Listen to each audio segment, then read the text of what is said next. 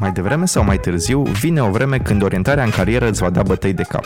Și fiindcă vrem să-ți facem zilele mai ușoare, îți aducem podcastul Liga A C Talks, unde oameni care au de-a face cu tehnologia mai mult decât un simplu scroll pe Facebook, îți vor povesti deschis despre experiențele lor și poate te vor ajuta cu câteva tips and tricks.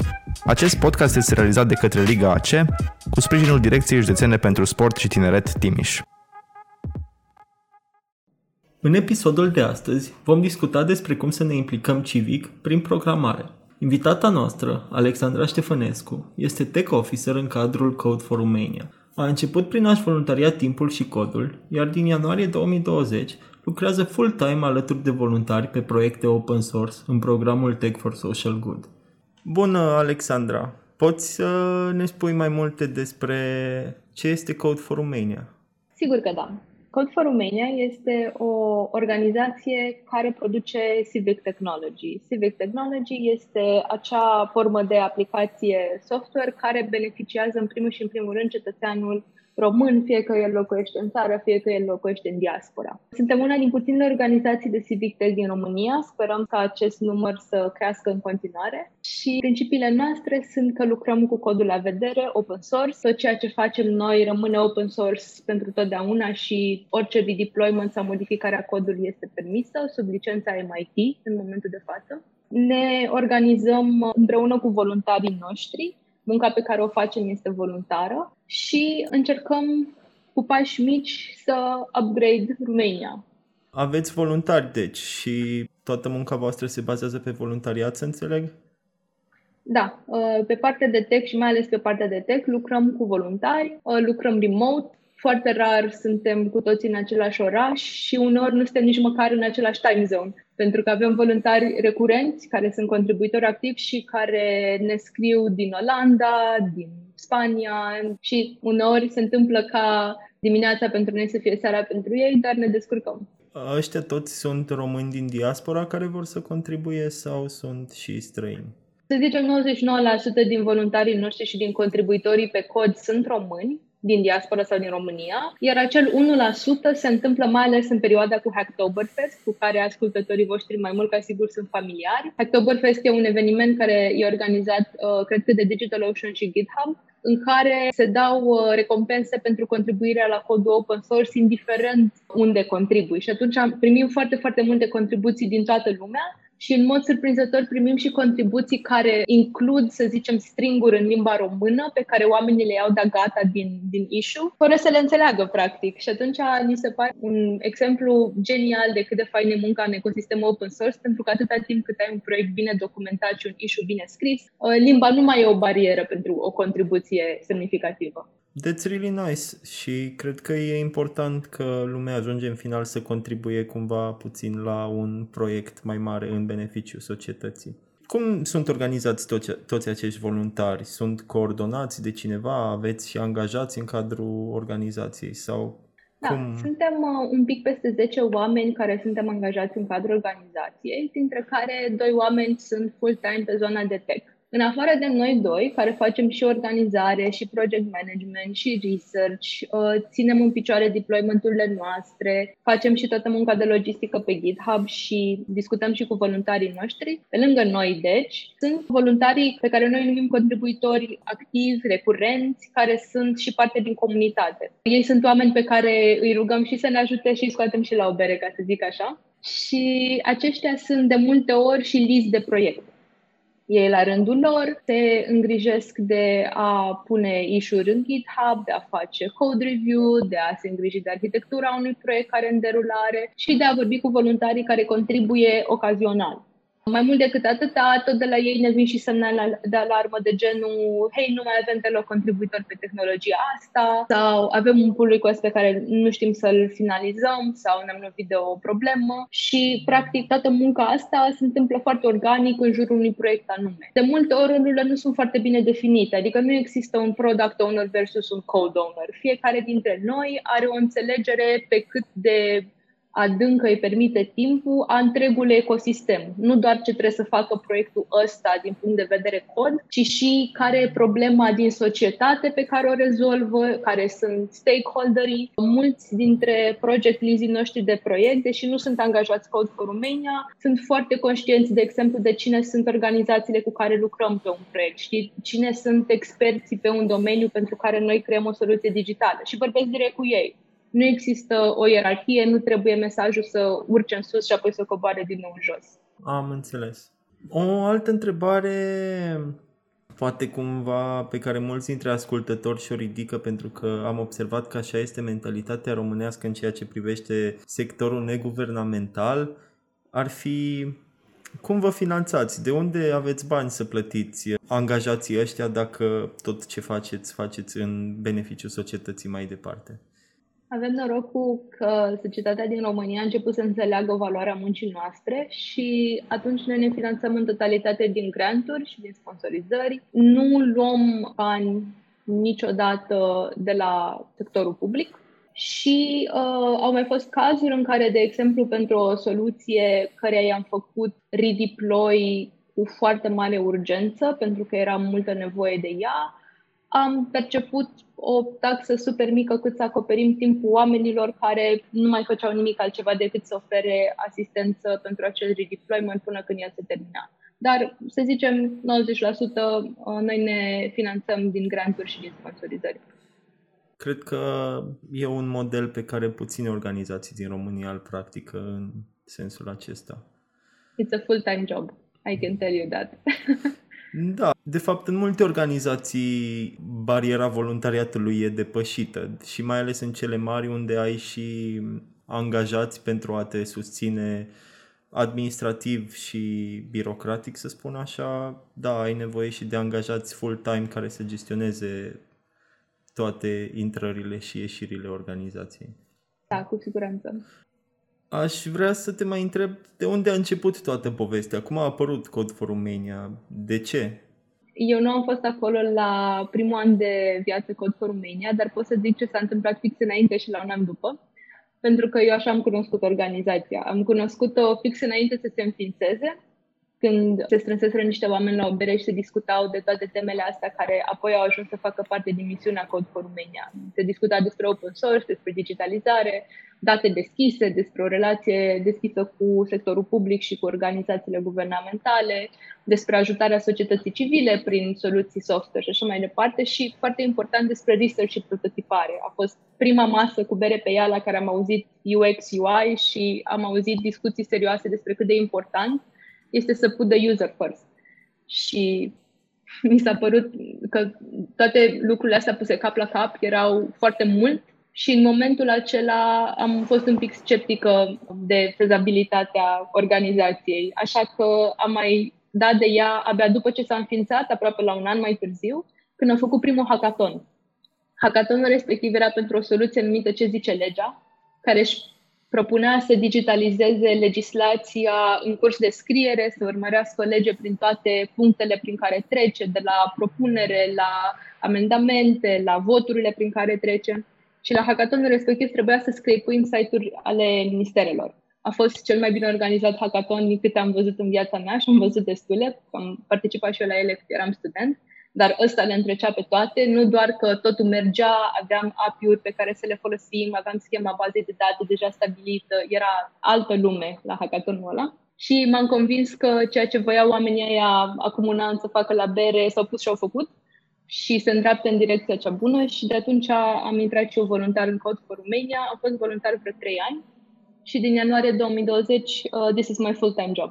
Și legat de acea soluție, a fost pusă disponibilă pe piață? Este gata? Sau a fost doar un exercițiu pentru atunci? Uh, la început, proiectele din Code for Romania au uh, avut mai puțin noroc cu partea de research și întrebarea dacă sunt fezabile sau nu. Acum am pus foarte bine la punct și procesul ăsta, așa că ce zice legea nu mai există ca proiect de sine stătător, dar um, funcționalitatea lui ce zice legea există presărată prin mai multe proiecte pe care noi deja le-am research-uit, le-am incubat și le-am prototipat. Deci, proiectul monolit, ăla pentru care noi am scrapuit site-urile, nu există. Există în continuare toate scraperele pe care le-am scris și ele sunt disponibile pe GitHub-ul nostru, având în vedere că au trecut totuși trei ani de atunci și având în vedere că site-urile respective se schimbă, se schimbă cel puțin o dată pe an, s-ar putea ca foarte puține din scraperele alea să funcționeze dacă le rulezi după un git clone direct, dar codul rămâne acolo ca model de cum am gândit noi scraping-ul atunci. Și că tot vorbim de proiecte. Știu că mulți dintre noi folosim câteva dintre soluțiile voastre, chit că ne dăm seama sau nu, că sunt integrate în site-uri de știri sau în aplicații de știri sau așa mai departe. Dar poți să ne povestești tu puțin mai multe despre proiectele Code for Romania și care sunt cele mai importante realizări de care lumea poate nu știe activ că sunt făcute de voi. Da, sigur că da. În ziua asta în care vorbim noi, încă suntem în pandemia covid nouăsprezece, nu s-a terminat și ca să fim de actualitate, vreau să amintesc în primul și în primul rând toate aplicațiile pe care le-am făcut menite să amelioreze efectele pandemiei. Aplicațiile astea au fost făcute într-un mod nou de lucru în Code for Romania, un mod care a fost început pe treisprezece martie anul ăsta și care s-a numit Code for Romania Task Force. Practic, când ne-am dat seama ce se întâmplă și gravitatea situației, am hotărât ca echipă să punem tot ce facem pe stop. Nu s-a mai făcut research, nu s-a mai făcut prototyping și noi n-am mai lucrat la nimic altceva pe zona de tech. Ne-am concentrat toate forțele pe ecosistemul ăsta de aplicații pe care l-am dezvoltat în parteneriat cu guvernul. Și proiectele Task Force înseamnă Știri Oficiale, care e un site care a ajuns la unul din fiecare doi adulți din România. Înseamnă Ce trebuie să fac, un site de informare care este și în momentul de față plin de bune practici pentru a ameliora efectele pandemiei. Înseamnă Date la zi, care cred că e aplicația la care te refereai, că a fost da, integrată da, da. în foarte multe site-uri de știri. Da. Date la zi este embeddable și foarte important de menționat că undeva pe site, în dreapta sus, e un buton de descarcă datele, care poate fi apelat și automat, direct prin un rele, ceea ce înseamnă că toți oamenii care vor independent să mapeze, să facă vizualizări în jurul aceluiași dataset pe care îl folosim și noi, poate să-și ia datele de la noi.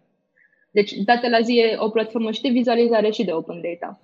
Tot în ecosistemul ăsta este și RoHelp, o platformă prin care O N G-urile se pot organiza să primească donații în bani, donații în produse și efort voluntar. Pot, pot să-și caute voluntar, pot să facă call for action. Înseamnă Diaspora Hub, o platformă de intraajutorare a românilor din diaspora, Jurnal Medical, care este singura aplicație a noastră dezvoltată de Code for Romania, dar care nu este gestionată de Code for Romania, este dată în gestiunea Autorității pentru Digitalizarea României și Jurnal Medical colectează starea de sănătate self-reported a cetățenilor care o folosesc. Și ultima aplicație pe care n-am plănuit-o de la început, dar a ieșit oricum când am dat seama că e nevoie de ea, se numește Cine ce face. E o aplicație prin care noi am încercat să explicăm care sunt atribuțiile instituțiilor statului în perioada stării de urgență, pentru că multe atribuții s-au schimbat în momentul respectiv și am auzit de foarte multe ori, știi, de ce nu se dă o lege, de ce nu se face, de ce nu se drege și am vrut să avem undeva pe un site toate informațiile legate de ce e fezabil și ce intră în atribuțiile unei persoane sau unei instituții să facă sau să dreagă. De multe ori oamenii propuneau lucruri care, din punct de vedere legal, nu erau posibile, fiindcă nu erau în atribuția persoanei respective la care se uitau și așteptau o schimbare. Astea sunt aplicațiile pe care le-am scris acum. Ele au ieșit între șaptesprezece martie, Știri Oficiale, și paisprezece mai, Cine ce face, și din punctul acela, după ce am făcut tradiționalul bug fixing și ne-am asigurat că totul e ok, am pus task force-ul pe pauză și ne-am întors cu toții la oile noastre. Asta înseamnă că ne-am întors la ecosistemul de vot. Cred că știi că în anul două mii douăzeci, când discutăm, a fost un an electoral cu două alegeri. Până acum a fost doar o rundă de alegere, urmează a doua în nici două săptămâni. Și cred că ecosistemul pentru care suntem noi cei mai cunoscuți în societatea civilă este ecosistemul de vot, pentru că sunt primele aplicații pe care le-am făcut și le-am lansat în două mii șaisprezece, când ne-am fondat. Asta înseamnă aplicația Monitorizare Vot, care e folosită de toți observatorii independenți ai alegerilor, acei oameni care vin și stau de dimineață până noapte în secția de vot și se asigură că tot procesul se desfășoară corect, că voturile nu sunt fraudate, că nu există omisiuni și greșeli și raportează tot ce văd prin aplicația Monitorizare Vot. Înainte să existe aplicația, raportau pe hârtie și dura trei săptămâni, o lună, doar ca să se centralizeze toate informațiile, să iasă un raport. Acum raportul iese la o zi, două după ce s-au încheiat alegerile, pentru că toate informațiile sunt deja digitalizate într-o bază de date pe care se pot rula query-uri care să spună, ok, asta a fost starea procesului electoral la alegerile de față.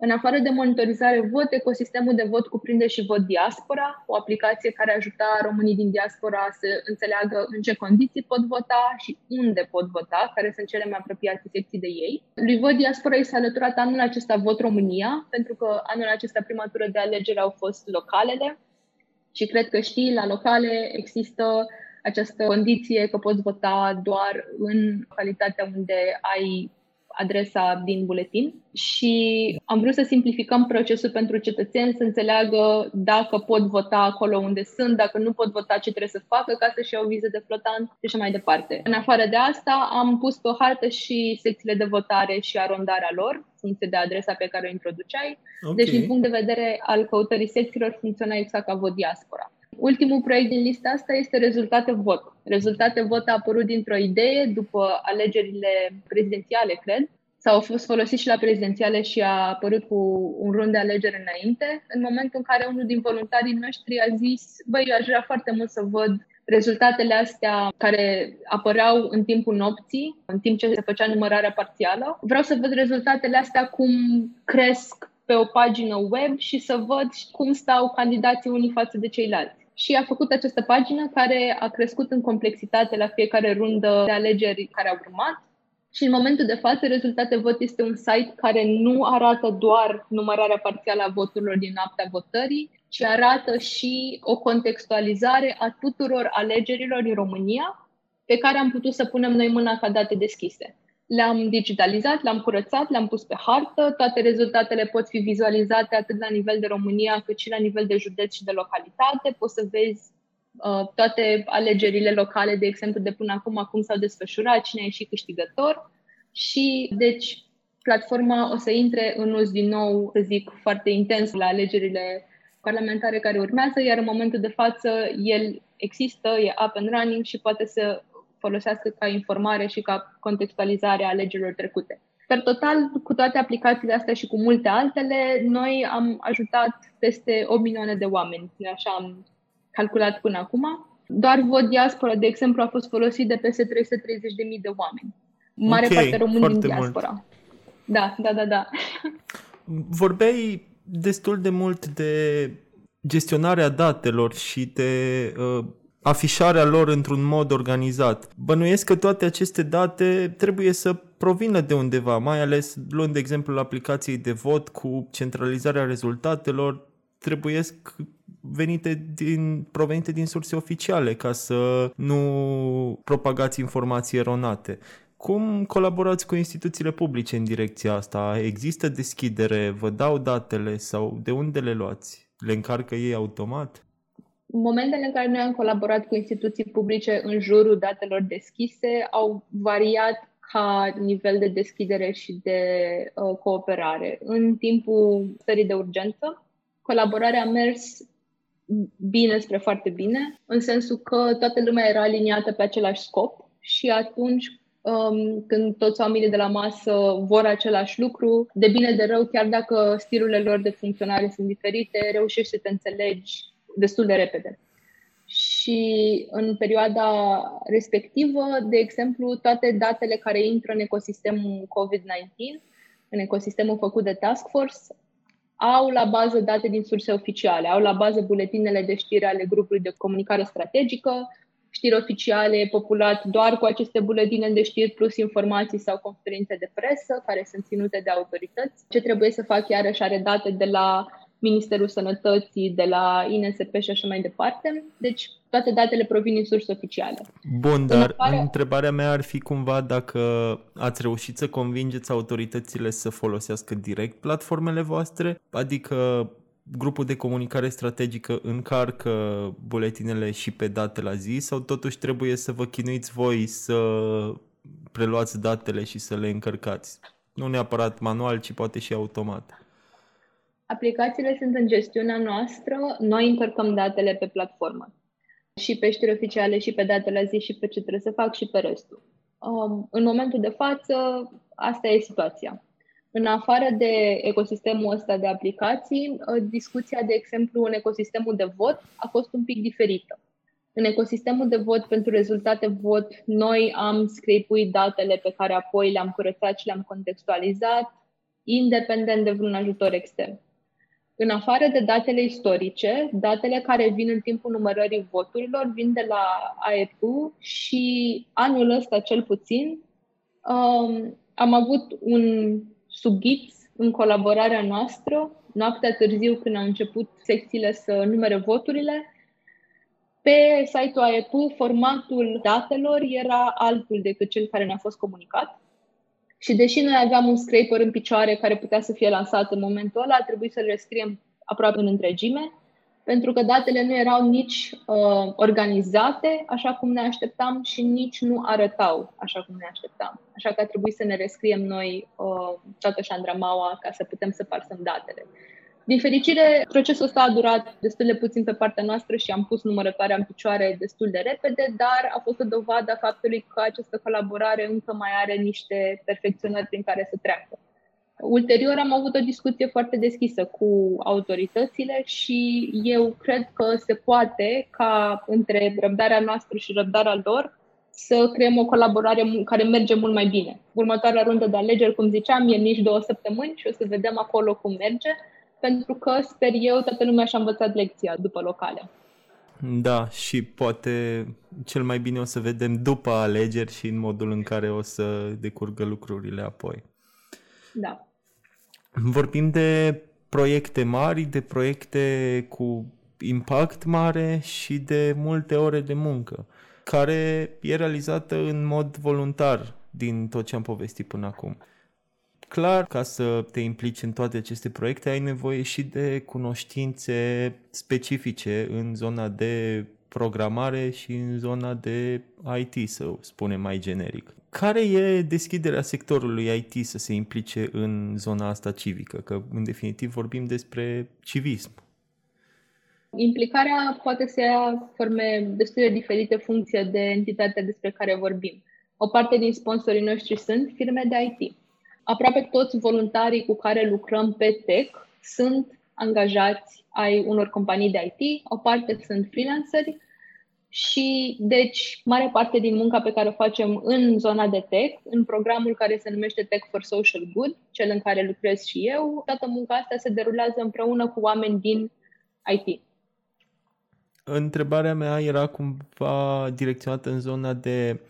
comparativ cu alte sectoare care sunt mult mai appealing în sensul de servicii sociale sau sprijinirea diverselor cauze din nou sociale, zona asta de digitalizare e puțin mai brută, neșlefuită și poate nu e așa atractivă. Găsiți deschidere în rândul comunității I T atunci când căutați voluntari? Se îngrămădește lumea să contribuie la Code for Romania sau trageți de oameni și așa mai departe?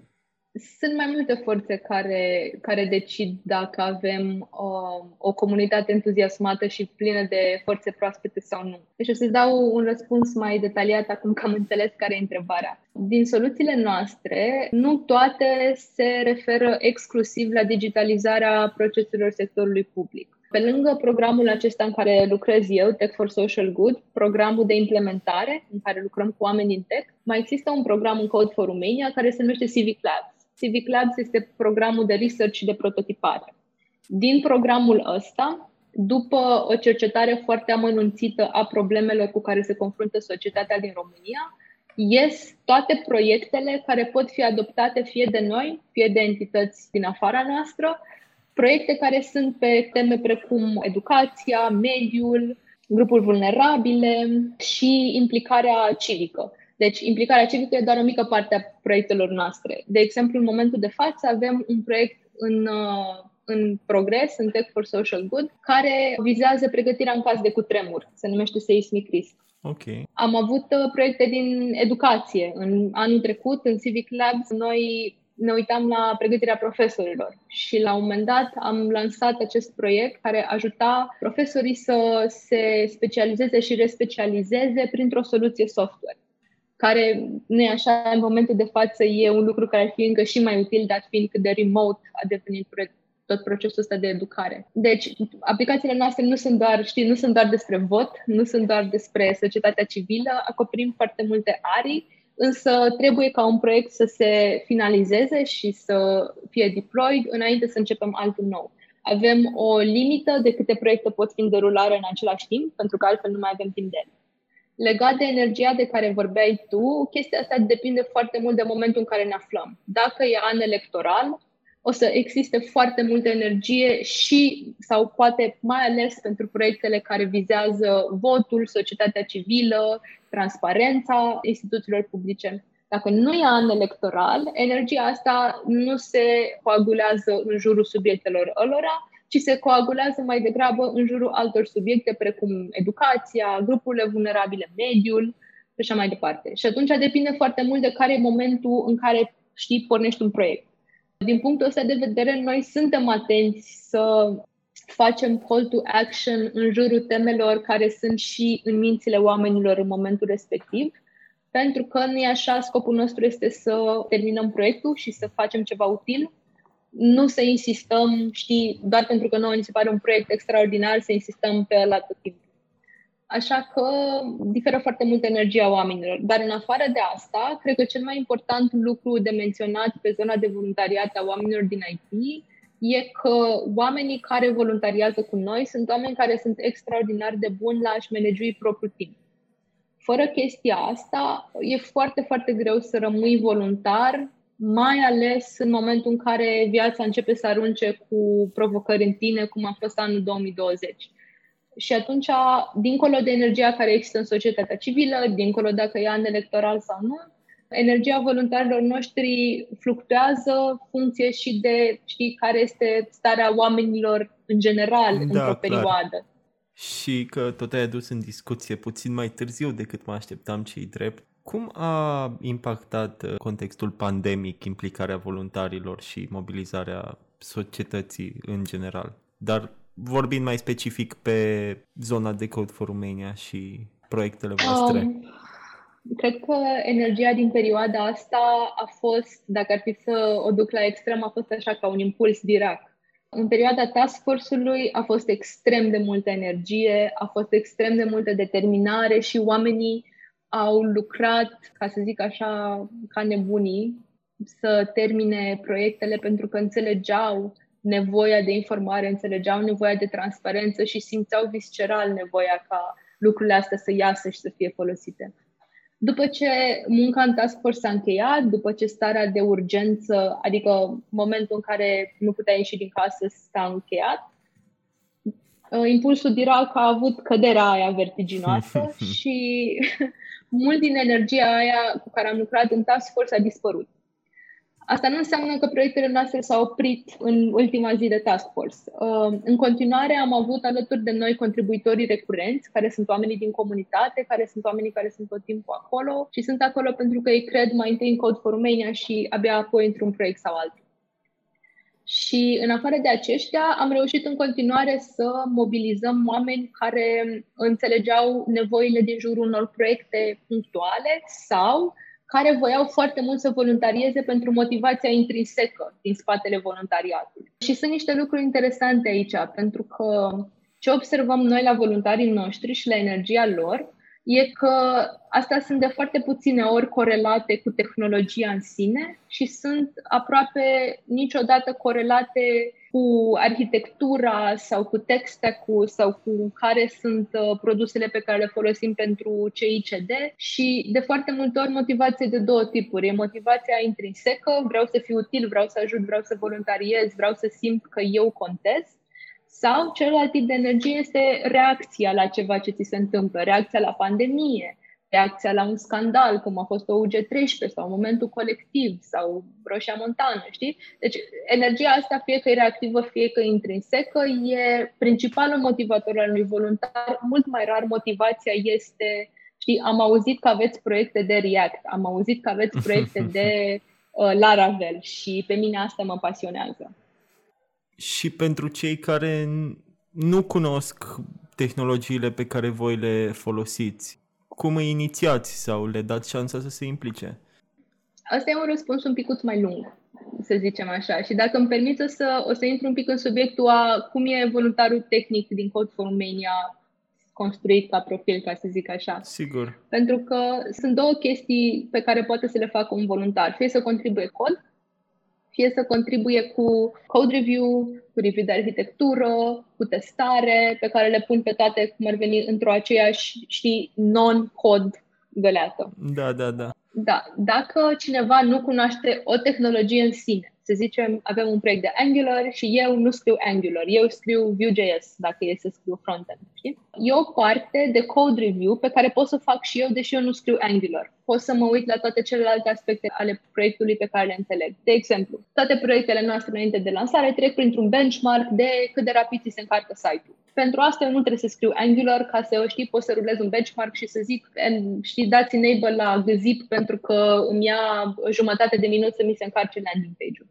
Sau vezi că ați uh, încărcat un asset care are patruzeci de mega, vă rog, regândiți acea decizie. Pentru chestiile astea, cineva nu trebuie să știe o tehnologie în sine, iar oamenii care stau cu ochii pe aspectele astea ne sunt extraordinar de utili, pentru că mai ales dacă un proiect e pe ultima o sută de metri sau dacă există o nevoie puternică să iasă, echipa tehnică poate să cut corners ca să termine mai repede cu el. Și avem nevoie de o altă persoană care nu e atât de sub presiune și nu e implicată, știi, în a livra cât mai repede posibil, care să se uite la proiect și să zică, hei, chestia asta e importantă, nu uitați, chestia, știi, n-ați pus taguri O G, n-ați pus logo-ul S V G, toate lucrurile astea sunt foarte importante și impactează produsul final.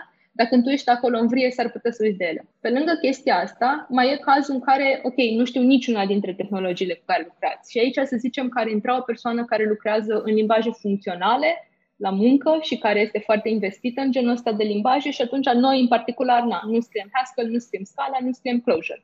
Deci, asta e. Acea persoană poate în continuare să voluntarieze pe partea de arhitectură, în sensul că, în momentul în care proiectele se gândesc din punct de vedere arhitectural și din punct de vedere funcționalități, există o discuție care se întâmplă na, în mare parte cu echipa de proiect. Adică dacă eu știu că voi lucra cu tine, Alex, la acest proiect, noi între noi discutăm cum să fie endpoint-urile, ce bază de date punem și așa mai departe.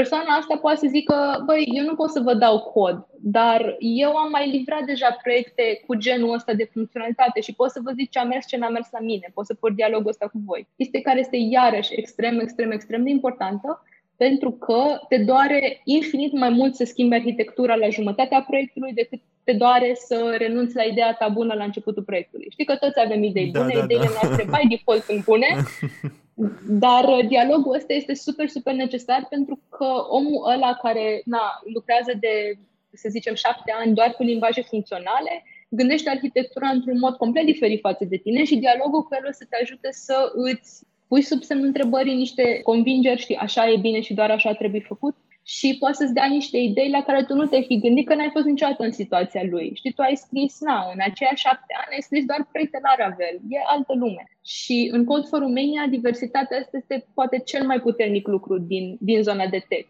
Pentru că, na, înainte de Code for Romania am lucrat și eu în corporații și de cele mai multe ori echipele sunt omogene ca experiență. Că dacă lucrezi în aceeași echipă pe același produs, cinci ani în trecut, tu ai făcut cam același lucru cu colegii tăi, nu? Că ai fost cam în aceeași zonă tehnologică.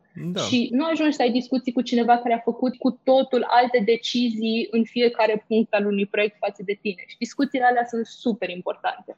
Și mă bucur foarte mult că în Code for Romania putem să le avem.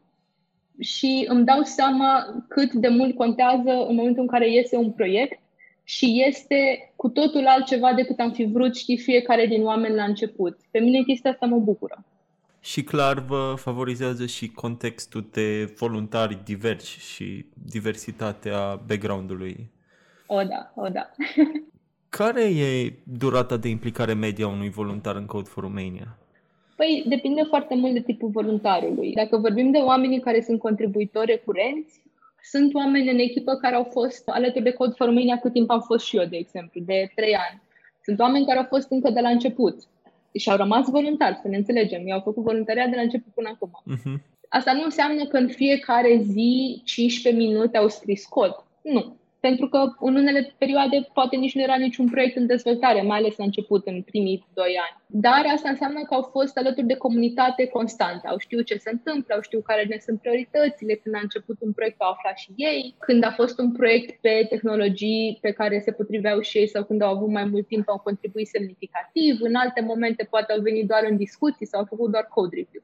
Sunt oameni care au fost alături de proiectul lor din momentul zero până în momentul de față. De exemplu, na, Monitorizare Vot, unul din cele mai vechi proiecte, a avut aceiași doi oameni la cârmă de la început până acum. Și sunt oameni care cunosc proiectul ăla, îți dai seama, ca pe camerele ca din casa coadă, lor. Da. da. Și care la fiecare redeploy știu exact ce nu s-a făcut, ce technical debt avem, ce endpoint n-a mers bine la ultimele alegeri și ar fi bine să-l fixăm acum. Deci avem și genul ăsta de voluntari și avem și oameni care au intrat într-un proiect pompieristic. De exemplu, să zicem, avem un proiect, am rămas fără persoana pe frontend. Am rămas fără în sensul că, basically, life happened. Nu mai poate să voluntarieze timpul lor. Și atunci avem oameni despre care știm, știi, ăsta este un developer de Angular foarte bun sau ăsta e un developer de frontend care știe Angular și putem să zicem, hei, avem nevoie super mult de aceste cinci elemente de U I, dar avem nevoie acum de ele. Poți, te rog, frumos să vii să ne ajuți.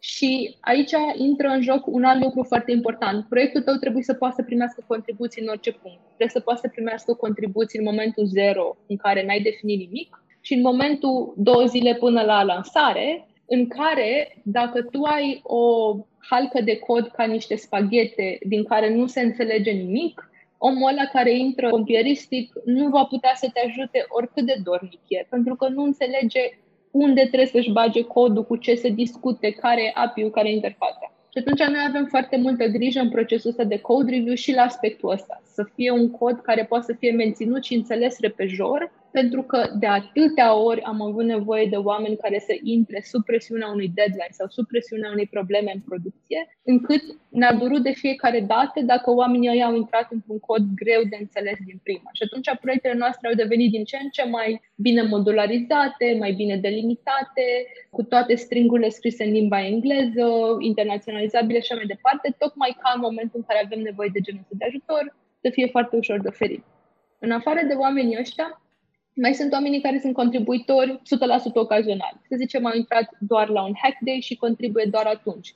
Au intrat doar pe o problemă care îi pasionează pe ei și apoi nu s-au mai activat.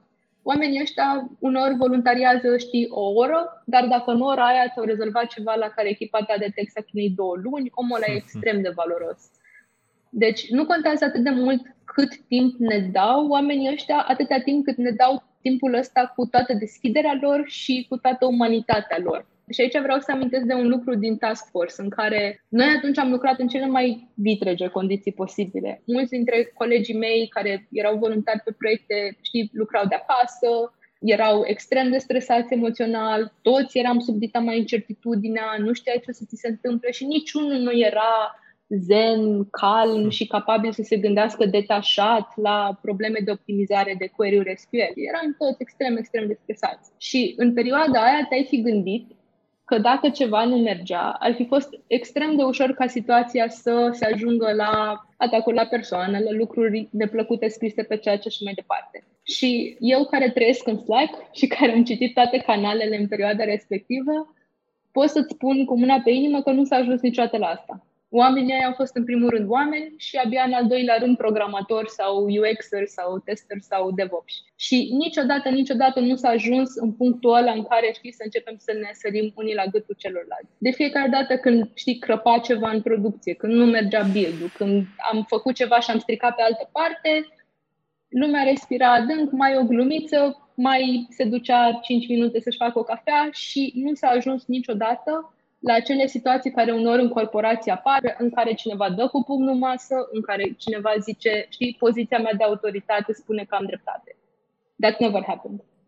Și asta e foarte important și, cum spuneai și tu, că oamenii au rămas prima oară oameni, cred că asta e o caracteristică comună a voluntarilor în general, a celor care aleg să contribuie la ceva ce nu îi impactează în mod direct doar pe ei.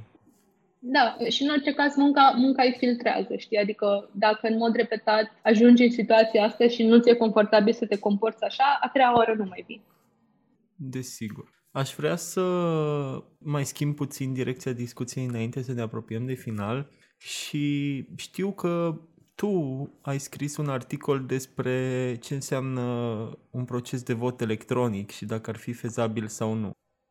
Ce-i votul electronic? De ce da, de ce nu? Am scris într-adevăr un raport pentru Civic Labs. A fost singura mea contribuție foarte mare în programul nostru de research. În rest, eu stau cu mintea la mine pe text. Și a venit în urma unui research destul de stufos asupra problemei. Votul electronic, așa cum am descris și în respectivul articol, poate să fie de două tipuri. Vot pe internet sau vot într-o infrastructură electronică. Adică vot pe internet înseamnă eu votez pe un site sau pe aplicație mobilă și vot electronic înseamnă eu mă duc la o cabină de vot electronică sau la o mașină de vot, îmi înregistrez pe un terminal, pe o tabletă sau pe un ecran votul și această mașină uneori lasă și a paper trail, adică uneori chiar literalmente scrie pe o foaie cu o mini-imprimantă votul meu și mi-l arată printr-un plexiglas ceva, mi-arată, uite, tu asta ai votat, ca eu să pot să validez că da, mi-a înregistrat corect votul și dacă nu mi-a înregistrat corect votul, să pot să mi-l anulez sau să cer să revotez și așa mai departe.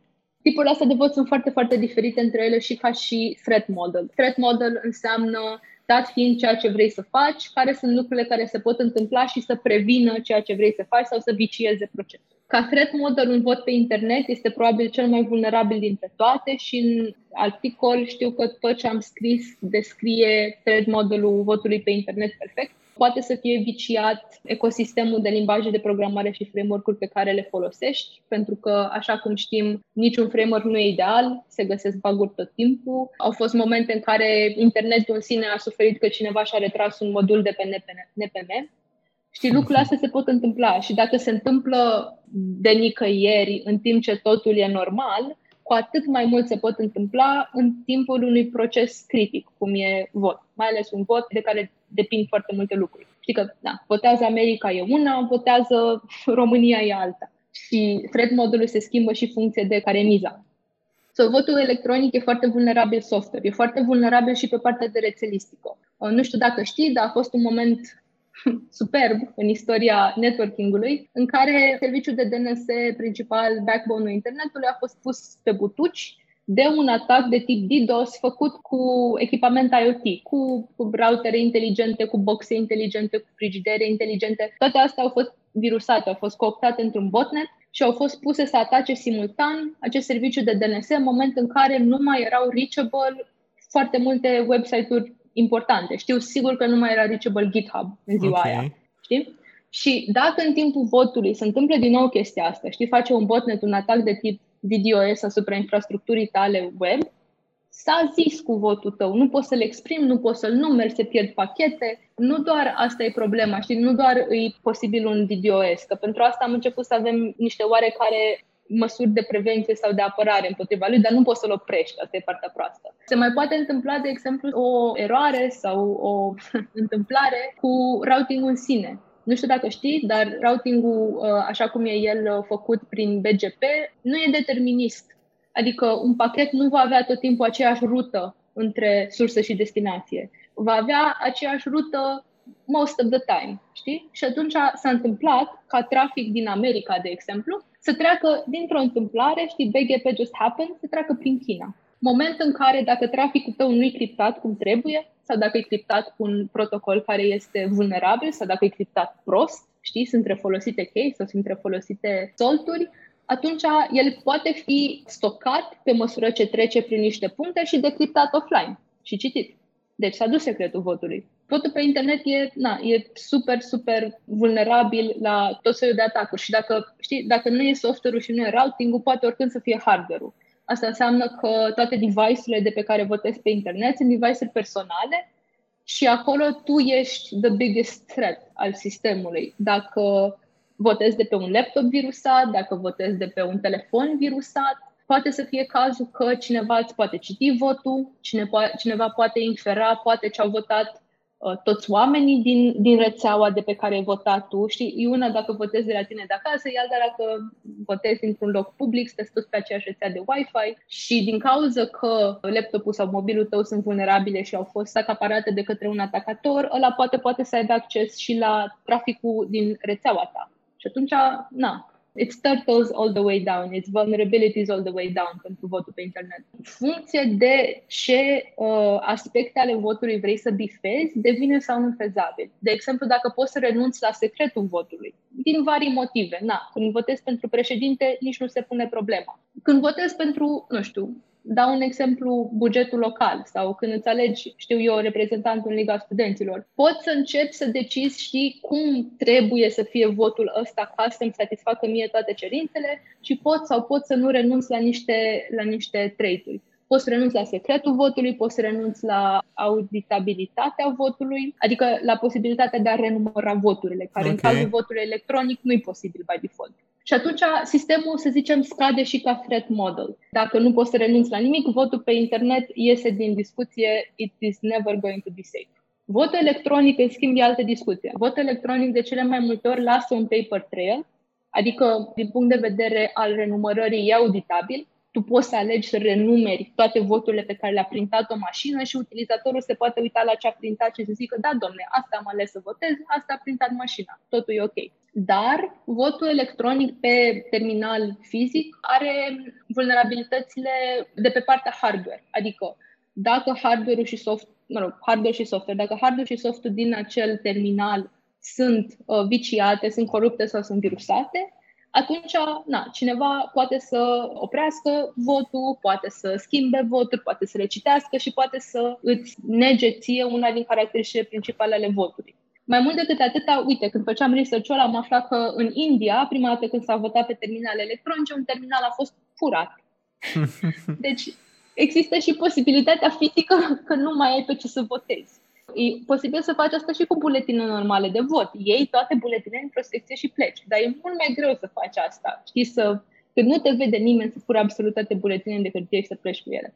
Acum îmi imaginez că a fost destul de greu să fie luat și terminalul ăla și dus în altă parte. Dar cumva au reușit. Știi? Sunt multe state care au implementat vot electronic sau măcar terminale electronice în sistemul lor de vot. Sunt câteva țări din lume care au încercat votul electronic, sunt și mai puține care au încercat votul pe internet. În Statele Unite se votează electronic în continuare și s-a votat electronic de destul de multă vreme. Electronic, din nou, înseamnă pe terminale fizice, dar care au software pe ele. Dar se votează și pe buletine de vot normale.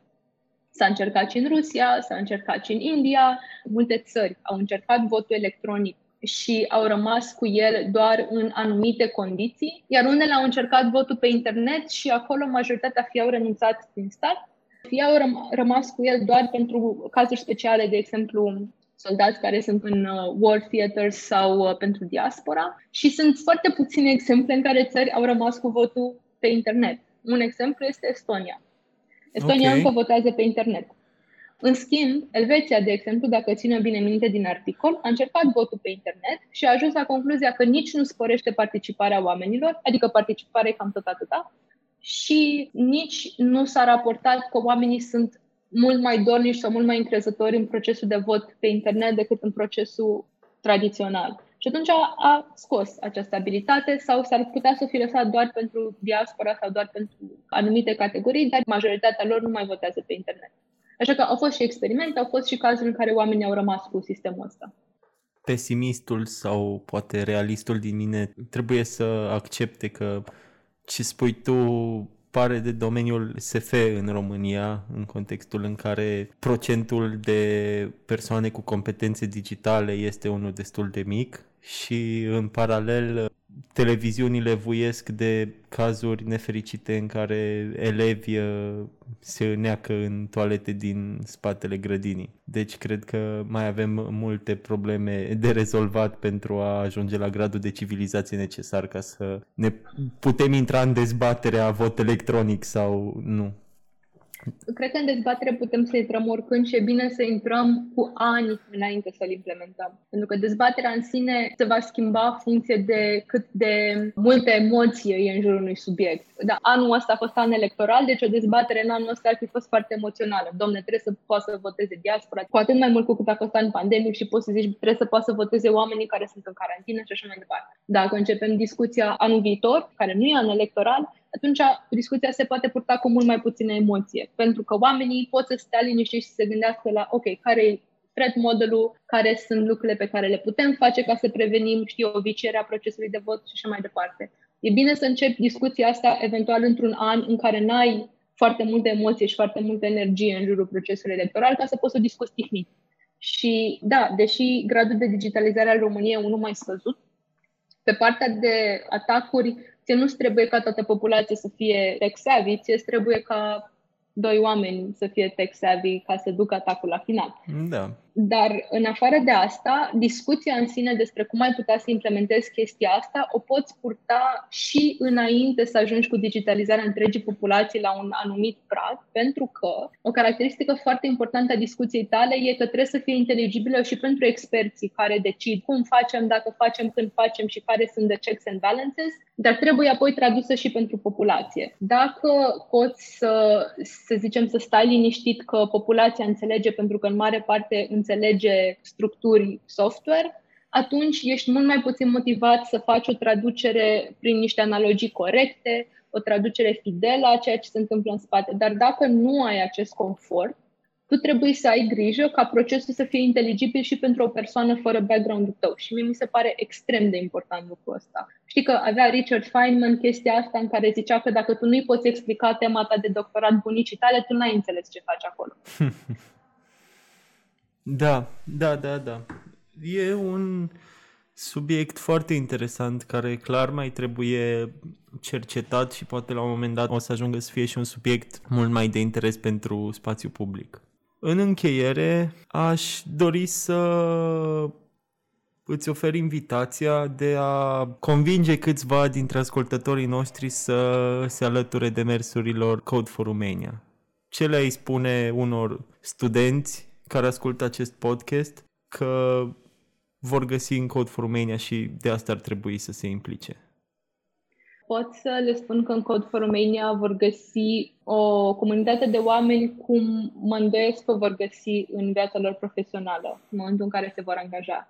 Și s-ar putea ca dacă încep să voluntarieze cu noi, să-și cam formeze gusturile în jurul principiului ăsta de mai întâi om și apoi programator. Ceea ce pentru mine e un principiu pe care l-am la inimă, dar am descoperit că industria nu îl favorizează. Dar dincolo de această glumiță, o să găsească și ocazia de a învăța, pentru că în comunitatea noastră suntem foarte săritori și dornici să explicăm orice chestie care ni se pare câtuși de puțin semnalată ca fiind dificilă sau ca fiind neclară, sau știi, dacă ne întreabă cineva cum faceți și de ce faceți, se va găsi cineva care să explice detaliat procesul. Dar pe lângă latura asta de învățare, voluntariatul cu Code for Romania îți dă posibilitatea să ai sentimentul ăsta că tu ai schimbat ceva. Cu cele două ore pe care le-ai investit să repari un bug mic pe frontend, tu ai contribuit la o soluție care e vizitată de unul din doi adulți din România. Genul ăsta de impact e greu să-l ai în afara voluntariatului de genul ăsta și de cele mai multe ori în viața ta profesională nu ajungi să-l ai, pentru că între tine și produsul final sunt atât de multe layere încât tu nu poți să simți visceral că ai făcut o contribuție fără de care ceva nu exista. În schimb, când un proiect este făcut în trei oameni, ai sentimentul ăsta cu vârf și îndesat. Pentru că dacă tu nu-ți faci treaba bine sau dacă tu ai oferit un pull request și unul singur, dar a ajuns în producție, tu știi exact că ai contribuit cu ceva semnificativ la o România mai bună. Și cred că sentimentul ăsta te poate ajuta ca om, în primul rând, să nu ajungi în punctul în care nu mai găsești meaning, nu mai găsești scopul tău în lume. Mai ales în contextul pandemic, pentru mulți oameni a fost foarte greu să mai aibă acest rezon detră, să se mai trezească dimineața și să zică, da, domne, eu știu exact cine sunt și știu exact ce impact am în, în lumea din jurul meu. Prin voluntariat reușești să-ți păstrezi lucrurile astea intacte, pentru că prin voluntariat primești din nou și din nou dovezi că tu contezi, că munca ta e importantă și că fără munca ta ceva nu ajungea să se întâmple. Și cred că ăsta este cel mai important lucru. Dincolo de asta, din considerente logistice, tot codul nostru e open source pe GitHub, deci toate commit-urile oricui sunt publice. Dacă au nevoie să-și facă mâna într-un limbaj sau într-o tehnologie, atunci tot ce contribuie alături de noi poate fi apoi refolosit, să zicem, pentru a face un C V sau pentru a dovedi faptul că, da, uite, eu cunosc această tehnologie pentru că am implementat feature-ul ăsta pentru Code for Romania, deci și ăsta este un atu. Și odată pe an, de, în luna octombrie, poate să primească swag de la GitHub după patru pull request-uri făcute alături de noi. Super tare!